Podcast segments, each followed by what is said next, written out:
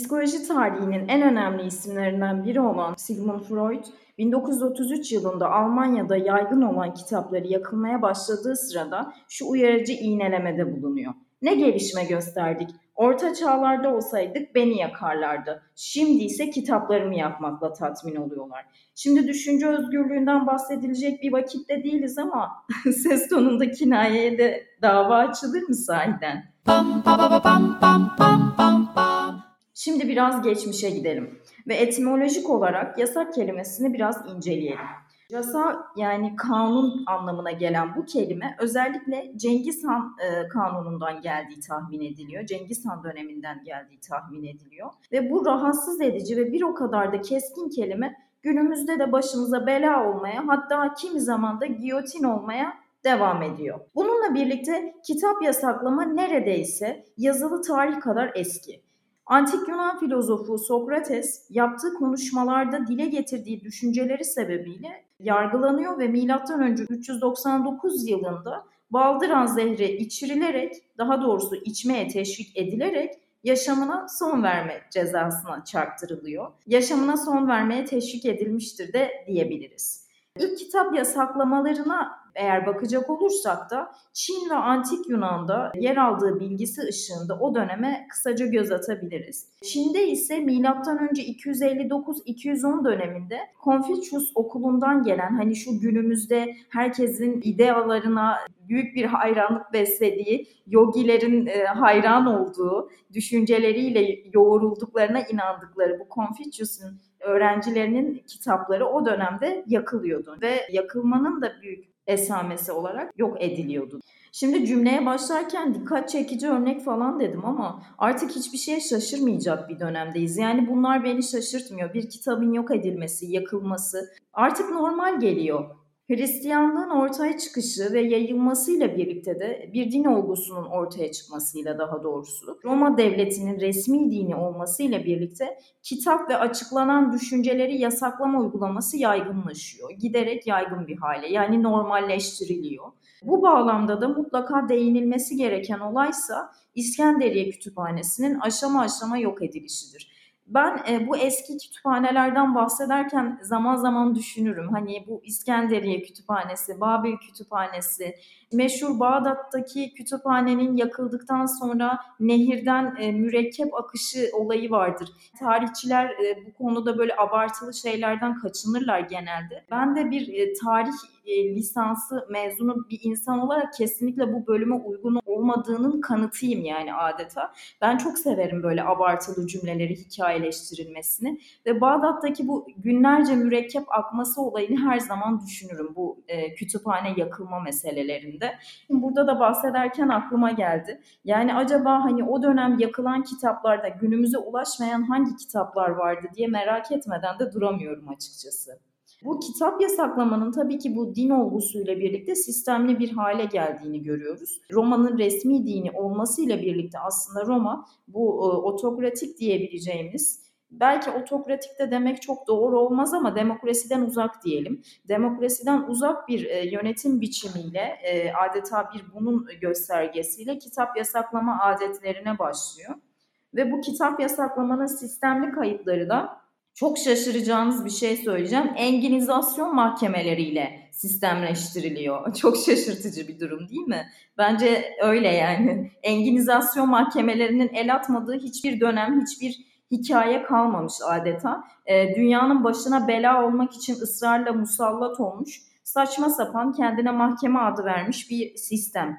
İşte bu dönemde de ısrarla bir e, listeler toparlanmaya başlıyor ve hani bu e, yasaklı kitaplar listesi, okunmaması gereken kitaplar listesi gibi listeler yapıyorlar. Ve bu listeden yani papaların hani bu büyük uzun cübbeleriyle oradan oraya dolaşan emirler veren bu papaların burada bir şey e, linci yer miyim acaba Hristiyanlık linci? Hristiyanlık linci demek de pek doğru olmaz. Arkadaşlar ben bunu her zaman söylüyorum. Yani ben Türkçe konuşmayı pek bilmiyorum. Buna kanaat getirdim bu podcast'e başladığım andan itibaren. Ne diyordum en son? Bu enginizasyon mahkemelerinden bahsettik ve bu hani enginizasyon mahkemelerinin kuralları, yaptıkları bazı krallara da örnek oluyor ve onlara da onların da bu konudan feyz almasını sağlıyor. E, feyz alacak başka konu bulamamışlar mı? Bulamamışlar ve bu konudan feyz alaları gelmiş. Öyle söyleyeyim. Sonrasında Batı'da Hitler Almanya'sına geldiğimizde de e, yasaklı kitaplardan bahsederken aslında Hitler'e, Mussolini'ye ve Franco'ya değinmemek aslında saçma olurdu. Batı'da Hitler Almanya'sında, Mussolini'nin İtalya'sı ve Franco'nun İspanya'sında da kitap yasaklama ve e, yakma eylemleri çok fazla görülüyor.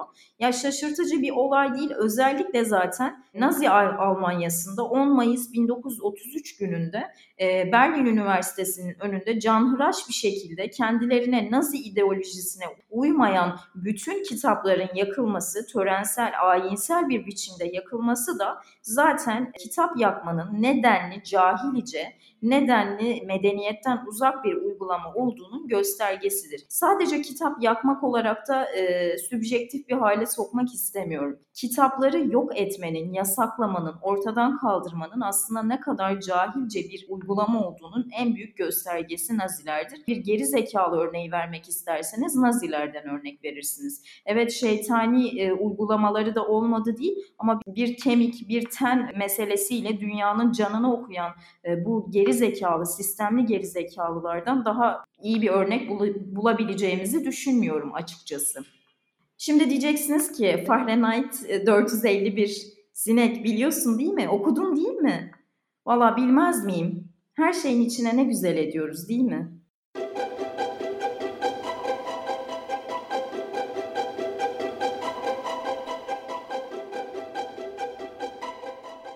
Şimdi bu sinek biraz havalanacak. Aman ha öyle hemen toslamayacak. Zarifçe iki kişinin belki de modern dünya artığı iki karakterin Ela ile Mehmet'in burunları üzerine konacak. Ve ikinci bölüm başlayacak. Hadi bakalım.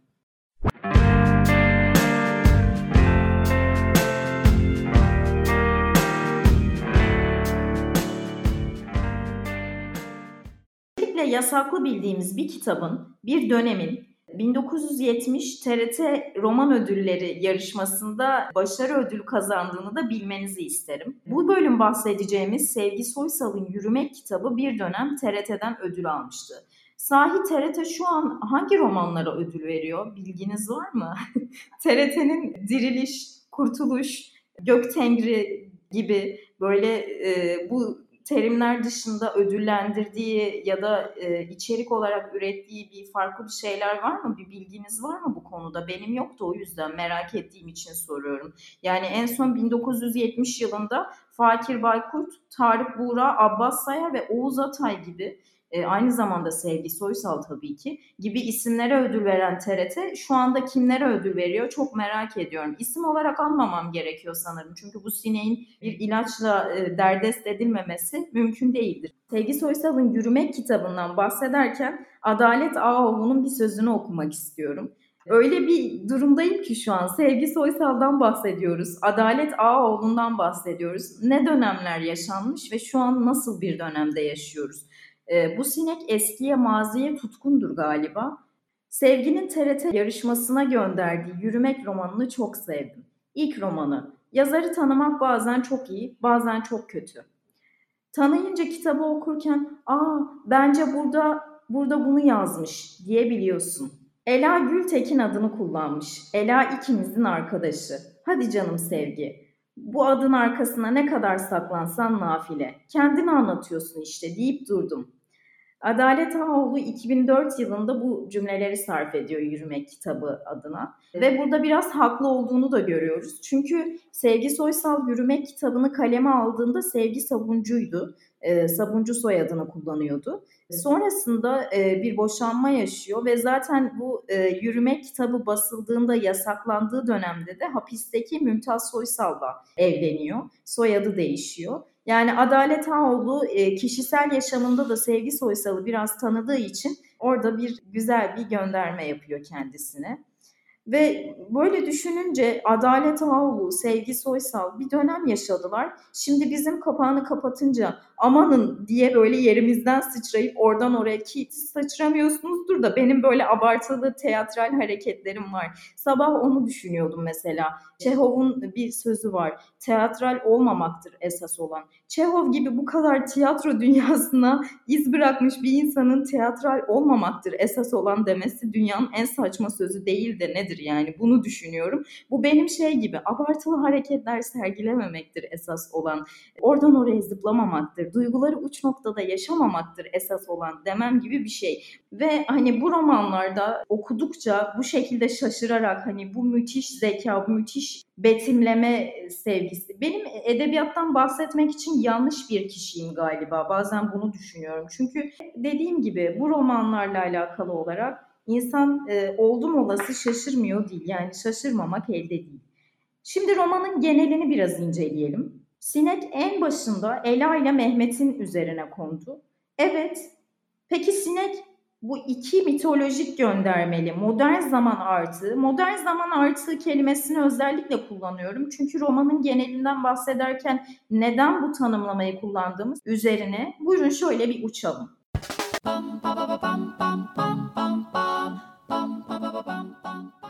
başlayacak olursak Ela'nın hayatında aslında bu romanın geneliyle ilgili olarak bahsedeceğimiz temel şey bir cinsellik meselesidir.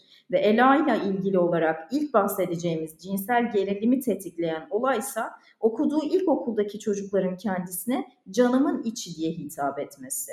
Ee, Ela uzun süre onlarla arkadaşlık kuramıyor ve bu söz onun bilinçaltına öylesine yerleşiyor ki zamanla bu heteroseksüel ilişkiye olan inancıyla ilgili de bir sarsılmayı görüyorsunuz. Yani roman boyunca bunu açıktan size söylemiyor. Romanın arka planında hissediyorsunuz. Ve Ela ile ilgili olarak hani romanın genelinde keşfettiğimiz cinselliği karşılıklı bir alışveriş olarak görüyor. Yani aynı zamanda e, değineceğimiz Mehmet'e göre oldukça açık görüşlü bir şekilde cinsellik yaşıyor.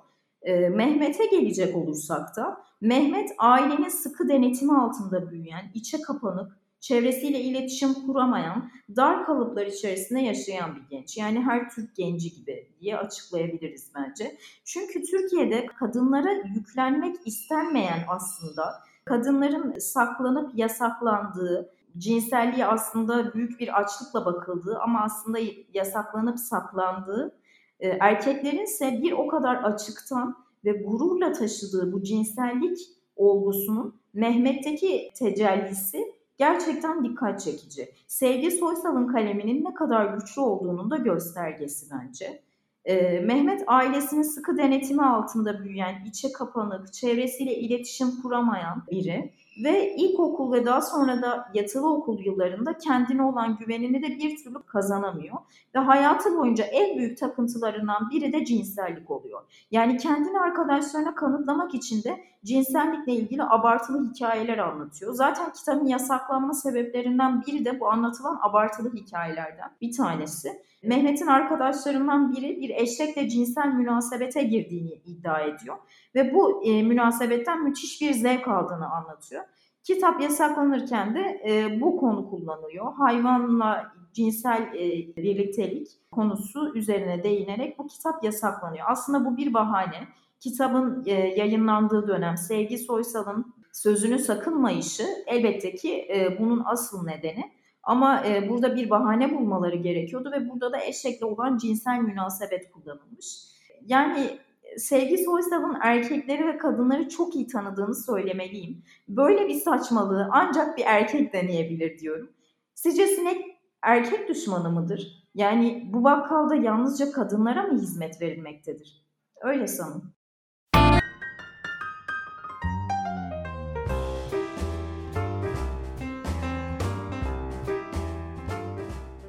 Yürümek romanı birey ve toplumun son 50 yıl içindeki sosyokültürel değişim çizgisini göstermesi açısından bence çok önemli bir roman. Kadın sorunu toplumun birinci önceliği olarak görünüyor. İroniktir ki kadın sorunu hala temel problemimiz. Yani bu dünya hiç değişmiyor, hiç de gelişmiyor galiba. Dünya mı demek gerekir, Türkiye mi demek gerekir? Aslında Türkiye'de çok haksızlık etmek istemem çünkü dünya genelinde de böyle bir problemin olduğu gerçeği var. Romanla ilgili olarak devam edecek olursak kentleşme olgusuyla birlikte yani o dönemin Ankara'sında geçen bu romanda kentleşme olgusuyla birlikte ataerkil yapının çözüldüğünü görüyoruz. Yani insanlar köyden kente geçişe başladıkları için bir apartman kültürü e, oluşuyor ve bu apartman kültürüyle birlikte çekirdek aile yapısı daha çok önem kazanıyor. Kadınların rolü daha çok ortaya çıkıyor. Aslında bunları göstermesi açısından bence Yürümek romanı çok özel bir roman. Türk toplumunda kadının yeniden gündeme gelmesi, e, ve bir zihniyet değişiminin de öncülüğünü üstleniyor bence. Tabii ki ilk roman değildir bu konuda ama bu yönünü göstermesi amacıyla bence Yürümek çok önemli bir roman. Sevgi Soysal'ın karakterleriyle ilgili yani bu Türk toplumunda kadını yeniden gündeme getirmesinin yanı sıra karakterlerinin özellikle kadın karakterlerinin e, nevrotik kişilikleri, e, soğuk karakterleri bana şöyle bir geçenlerde düşünürken e, bu sinek de hep geçenlerde, dünlerde düşünen biri. Gün, güncele ayak uyduramıyor sanırım. Düşünürken bana şunu hatırlattı. Bu e, Sally çılgınlığı diye bir, bir şey var. Yani Sally diye bir yazar var, İrlandalı bir yazar ve dünyayı e, kasıp kavuruyor. İnsanlar kitaplarının satışa çıkmasından bir gün önce sıralara falan giriyorlar. Ve onun e, Normal İnsanlar, Normal People e, adında bir e, kitabı en son yayınlanan, en son yayınlanan demek doğru değil, Beautiful World Where Are You diye bir kitabı da yayınlandı en son ve henüz Türkçe'ye çevrilmedi. E, sinek böyle dipnotlar da verir. Bakın kültür sanat dünyanızı aydınlatmak için vardır bu sinek. Bu noktayı da es geçmeyin lütfen. Bu romanla birlikte hani e, normal insanlar kitabıyla birlikte aslında e, insanlar şundan bahsettiler Selirone ile ilgili. İşte müthiş karakterler, abartılı olmadan soğuk duruşlarıyla insan ilişkilerini inceleyen, modern zamanların Selinger'ı, yok pardon doğru söylemek isterim Guardian'da yazan bir sözden bahsedeceğim. Snapchat çağının e, Salinger'ı olarak bahsediyorlar. Ya ben açıkçası Salinger'da çok sevmediğim için bu konuya çok detaylıca girmeyeceğim. Konuyu da dağıtmak adına söylemiyorum ama Sally normal insanlarını okuyanlarınız varsa e, bir de yürümeyi okumanızı isterim bu yürümek romanını okuduktan sonra ya bu ne saçmalıyor diyeceksiniz. Yani gerçekten hani ciddi anlamda bizim Sevgi Soysal'ımız bunu seneler önce yapmış yani. Sally de şu an e, kendi kendine debelenip duruyor yani. Hani modern zamanların Selinger'ı yok Snapchat çağının Selinger'ı vesaire. Yani bunlar boş laf. E, gerçekten bu e, biz gavurlardan önce bunu yapmışız yani. Bu dedeler gibi oluyor ama biz birçok şeyi onlardan önce bulmuşuz. Ama e, yeteri kadar PR tanıtım konusunda iyi değiliz. Bunu becerememişiz. Bu eleştirimle de birlikte, bu üstün eleştiri özelliğimle birlikte devam etmek istiyorum.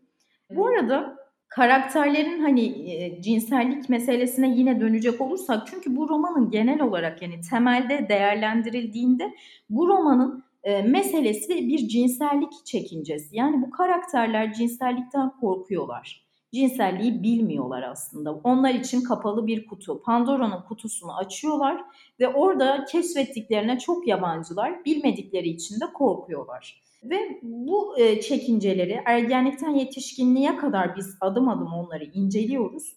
Yani yaşadıkları hani eğitimleri ve bilgisizlikleri karşısında tabii ki şoka uğramamak da mümkün değil. Ela'dan örnek verecek olursam e, Ela'nın e, Aleko adında bir arkadaşı var ve hani burada çok roman romandan spoiler e, veriyormuş gibi. Bu spoiler spoiler'ın Türkçesi nedir acaba ya? Ben de bu şeyler gibi oldum ama e, bazı YouTuber'lar vesaire var. Bunlar mesela bazı kelimelerin Türkçesini bilmiyorlar. Hani Türkçe mesela şey e, çırpılmış yumurtanın Türkçesini bilmeyen bir kadın vardı. Onun gibi oldu. Halbuki benim İngilizcem de çok iyi değildir bu arada. Bunu iddia edecek en son kişiyim. Ben de bunlar gibi oldum. Hani insan kınadığını yaşamadan ölmezmiş ya. Zaten bu sinekten ne beklerdiniz ki değil mi?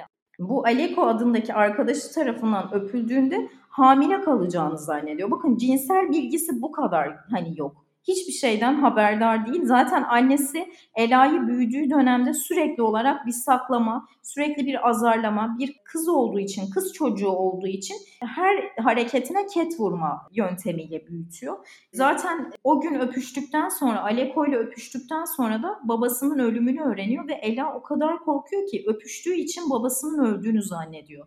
Yani bu denli bir cinsel eğitimden yoksunluk var. Mehmet'e gelecek olursak da cinselliğin toplumda erkek üzerine nasıl bir yük olduğunu anlarız. Arkadaşlarıyla konuşmaları üzerine arkadaşlarına kendini sürekli kanıtlamak istediğinden bahsetmiştim.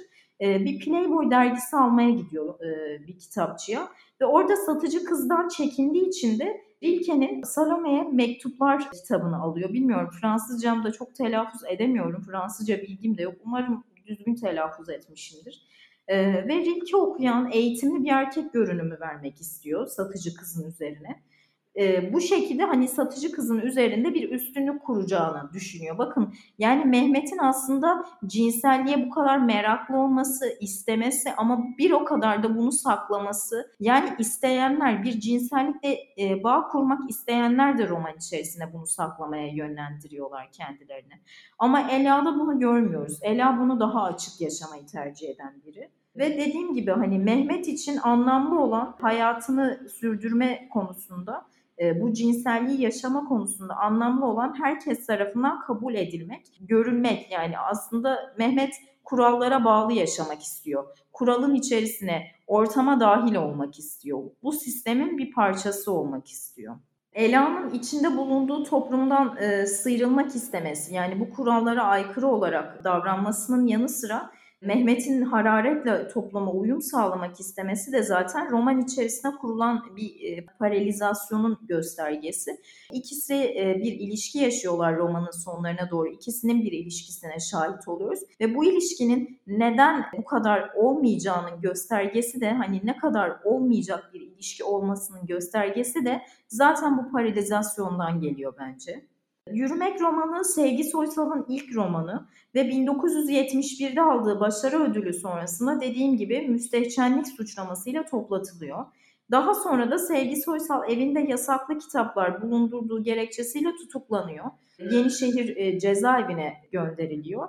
Sevgi Soysal'ın hayatında, kişisel hayatında zaten bu hapishane kültürünün önemli bir yeri var. Sevgi Soysal özeline bu bölümde çok girmeyeceğim. Temelde yürümekten bahsetmek istiyorum. Ama tabii ki e, yürümeyin toplatılmasının asıl sebebi müstehcenlik değildi. Mesele toplumda canla başla aslında e, düşünen birilerinin olması ve bunların da düşündüklerini anlatarak, yazarak toplulukları harekete geçirme tehlikesiydi. Ve bu tehlikeyi o koca koca koltuklarda ayakları yere değmeden oturan, fırçaların, paletlerin içindeki deliklerden izleyen büyük büyük dedeler göze alamazdı. Sinekli Bakkal'ın ilk bölümünün konusu sineğin tanrıçası Sevgi Soysal'dan yürümekti. Öyle miydi gerçekten? Vallahi öyleydi. Bu sinek bayılır konuşulmaktan çekinilen, susulması gereken anlarda bağıra bağıra konuşulmaya, gülünülmemesi gereken anlarda da kahkahalarla ortalığı inletmeye.